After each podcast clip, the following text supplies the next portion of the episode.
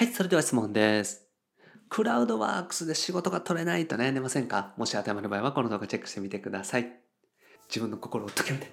フリーランスウェブデザイナーの板永宏樹です。今回のテーマは、クラウドワークスで仕事が取れない時にチェックする3つのことっていうことでお話をしていきます。クラウドワークスで仕事がなかなか取れなくて悩んでらっしゃる方はぜひチェックしてみてください。はい。ということで、このチャンネルではですね、未経験、独学からウェブデザインを覚えてですね、自分の好きなことでフリーランスとして生きていく、そんな方を増やすために発信をさせていただいております。で無料でウェブデザインの情報もお伝えしております。下の概要欄にある LINE 公式アカウントチェックしてみてください。はい。ということで、今回もご質問いただきました。ゆきこさんですね。クラウドワークスで30件応募したのですが、1件も仕事がもらえませんでした。どうしたら仕事が取れるようになるでしょうかということでね、ご相談いただきました。同じようにですね、クラウドワークスとか、ココナラとか、ランサーズとかでですね、たくさん応募してるのに、1件も仕事が取れない。なかなかね、仕事が取れなくて苦労してるっていう方もね、多いですし、そういうご相談よくいただきます。なので今回はですね、クラウドワークスで仕事が取れない時にチェックする3つのことっていうことでお話をしていきます。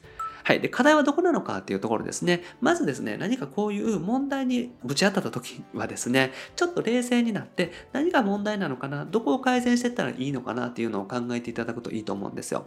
で、仕事が取れないわけですよね。で、仕事が取れないってどういうことなのかなっていうと、選んでもらえないってわけじゃないですか。応募は30件してる。だから応募しないといけないという行動はクリアしてるけれども、そこから先ですよね。選んでもらえないという問題があるっていうことになります。で、他の人の方がいいってことですね。選んでもらえないということは、自分よりも他の人の方がいいということになります。だから他の人に負けているということですよね。だから、より他の人に負けないような魅力的な提案をしていく、提案文の見え方をしていく必要があるっていうことになります。なので、ちょっと冷静に考えていくと、今仕事が取れない、どうしようっていう不安な気持ちとかあると思うんですけども、やっていくことは、より他の方に負けないような魅力的な提案をしていくのはどういうふうにしてたらいいのか、その魅力的な提案について考えていけばいいっていうことになります。こんな感じでですね、いろんな問題っていうのはあると思うんですけども、その問題について一個一個考えていったらですね、具体的に改善するべきポイントっていうのは絶対にあります。だからそのポイントを改善していったら OK ってことになります。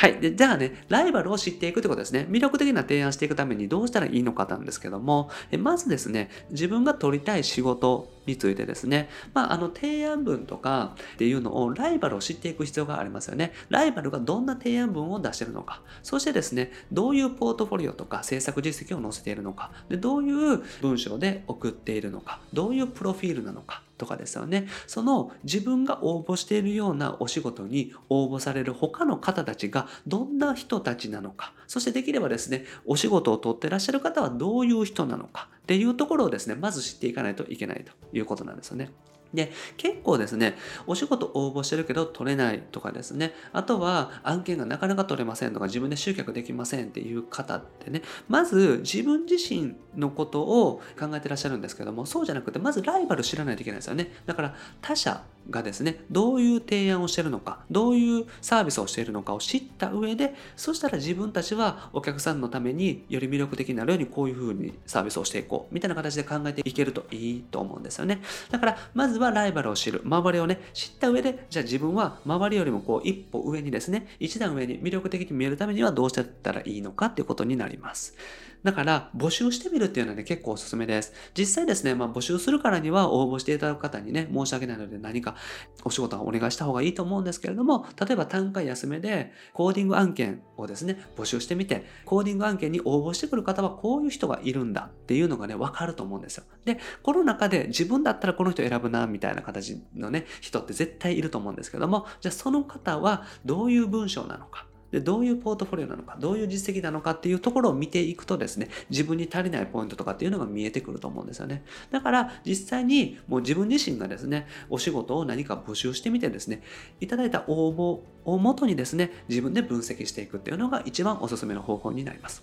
で、あとはですね、それをもとに提案の改善をしていったらいいですよね。それがまずベースにあるので、そこでですね、自分自身はどういうふうにしてたらいいのかっていうのを改善していったらいいということになります。で、プロフィールはどういうふうに作ってるのかですよね。たくさんいただいた中で全員見ていくとですね、この人のプロフィールいいなとかね、この人だったら選びたいなみたいなのってあると思うんですよ。じゃあ、その方のいい部分をいただく、参考にさせていただくっていうふうにね、してみてください。あと提案文ですよね。提案文もこの人いいな、この人はあんまりだなみたいなのってあると思うんですよね。で、提案文ってまあ大体ですね、どこもある程度テンプレート化されていて、いいものと悪いものでそんなに区別つかないですし、基本的に皆さんちゃんとしてらっしゃると思うんで、あんまり区別つかないんですけども、中には良い提案をしてくる方もいらっしゃると思うんで、提案文のさらに中にですね、より仕事を取るための良い提案をね、してらっしゃる方もいるということになります。あと、ポートフォリオですよね。その添付されているポートフォリオであったりとか、あとはポートフォリオサイトとかですね、そういう制作実績ってあると思うんですけど、どういうものを載せてるのか、どういうものだったらこの人にお願いしたいなと思えるのかっていうのを一度ですね、やってみてください。で、そういった形で見た目がね、大事ってことなんですよね。とにかく全体通して言えるのは、このクラウドソーシングっていうのはですね、結局載せている情報であったりとか、文章であったりとか、ポートフォリオのクオリティとか、そういったところで見た目が大事。で見た目でしか判断しようがないっていうことなんですよ。だから本当はですね全員と喋ってその方の人柄とか思いとか聞いて一番合う方にお願いするっていう風にできたらいいと思うんですけれどももう時間的にもそうですしまあ無理なわけですよ。物理的にですね。じゃあどこで判断してったらいいかっていうと結局いただいた情報で感じ取るしかないし初めての方会ったこともない方の判断をするにはですねもうパッと見の印象ぐらいしかないんですよね。だから僕自身もですねたくさんの方方にお仕事をお願いしたりとかしてるんですけれども実際はプロフィールとか評価の数とか提案文の内容とかあとはポートフォリオですね制作実績のクオリティこのあたりでもう一瞬でね判断しているっていうのが現実かなというふうに思います。なので見た目が大事。で自分自身も応募されてきた方を選ぶ時ってもうねパッと見で決めてると思うんですよ。だからいいなと思った方を残しておいてそのいいなと思った方は何が良かったのかみたいなところを言語化していくっていうのが大事かなと思います。で大事な考え方をお伝えしておきたいなと思うんですけど取れてる人がいるという事実ですね。だから自分自身はどんなにね頑張っていても取れていないかもしれませんしねなかなかうまくいかないかもしれないです。それはね気持ち的には辛いことだと思うんですけれどもそのお仕事も取れている人がいるという事実があるわけですよね。だからその方に負けている。その方よりも良い提案をしたら逆に自分は取れるということになるんですよね。だからじゃあどうやったらその方に勝てるのかそういうライバルに勝てるような提案ができるのかっていうふうに考えていった方がいいですしいろいろね焦りますとかですね相談いただくことも多いんですけれども、焦るよりもですね、もうそうやってどうやったらいいのかっていうのを建設的に考えていかないと、何も状況って変わらないので、まずはですね、自分自身がどういうふうなね、提案をしてたらいいのかなっていうのを考えるようにしてみてください。で、ライバルに勝たないといけないってことですね。だから魅力的な提案をいかにしていくのか。その周りの方、お仕事が取れてる方はどういう提案をしてるのかなっていうのをね、調査してみるっていうのが大事になります。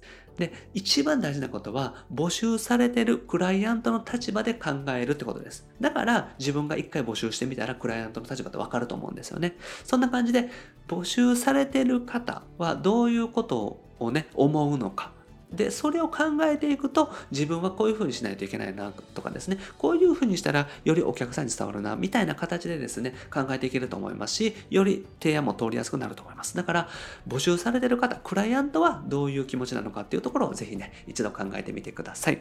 はい。で、クライアントがね、選びたくなるにはどうしたらいいのかっていうところなので、そこをですね、ぜひ考えてみてください。はい。ということでまとめですね。ライバルをまずチェックしてみる。これが大事になってきます。まずは自分のね、競合他社をね、知るっていうのは本当に大事です。で、印象をより良くしていく。やっぱり見た目が大事なので、印象をより良くしていく。綺麗なデザインであったりとか、できるだけ万人受けするようなね、デザインにしていくっていうのは大事です。あと魅力的な提案をしていくっていうのは本当に大事なので、まずは自分自身が募集してみてですね、どういう提案が来るのかとかっていうのをチェックしていくのもすごくいいと思いますし、実際にですね、お仕事をお願いして、やり取りしてみてですね、そういう意図とかも聞いてみるといいかもしれないです。だからですね、とにかく大事なのは、募集されてる方がどういう気持ちで募集されてるのか、そこをですね、汲み取るっていうのが大事っていうことですよね。自分の立場でどうこうしようじゃなくって、相手の立場で考えるっていうのが大事になってきます。はい。はいということでね、今日やっていただくことは、ライバルをね、ぜひチェックしてみてください。はい。ということで、今回はですね、クラウドワークスで仕事が取れない時にチェックする3つのことっていうことでご紹介をさせていただきました。ぜひね、このような形でクラウドワークスでお仕事を取れるように頑張ってみてください。はい。で、僕はですね、日本全フリーランス化という目のために日々活動しております。ウェブデザインのスキルであったりとか、マーケティングのスキルを使ってですね、自分自身が自分の好きなことで起業していく。自分の好きなことで人の役に立つようなことをやってですね、自分の理想を実現していく。そんな人をね、増やしていきたいなと思っております。で、これまで300本以上の動画アップしておりますので、ぜひ過去の動画チェックしてみてください。それと今後もですね、毎日夜7時にアップしていきますので、見逃さないためにもチャンネル登録をお願いします。はい、それと質問も募集しておりますので、概要欄にね、リンク貼ってますので、ぜひお願いします。あと、コメントでもね、いただいたら返信させていただいております。あと、無料で Web デザインの情報もお伝えしております。こちらもね、概要欄にリンク貼ってます。LINE 公式アカウントをお友達追加してみてください。追加していただけたらすぐに案件獲得法の音声セミナーをプレゼントしております。あと、Zoom 相談会もね、不定期ですけども開催しておりますので、ぜひね、ご参加ください。あと、お仕事の紹介もさせていただいております。ご希望の場合はポートフォリオ送ってみてください。はい。ということで、今回は以上です。ありがとうございます。いでながでした。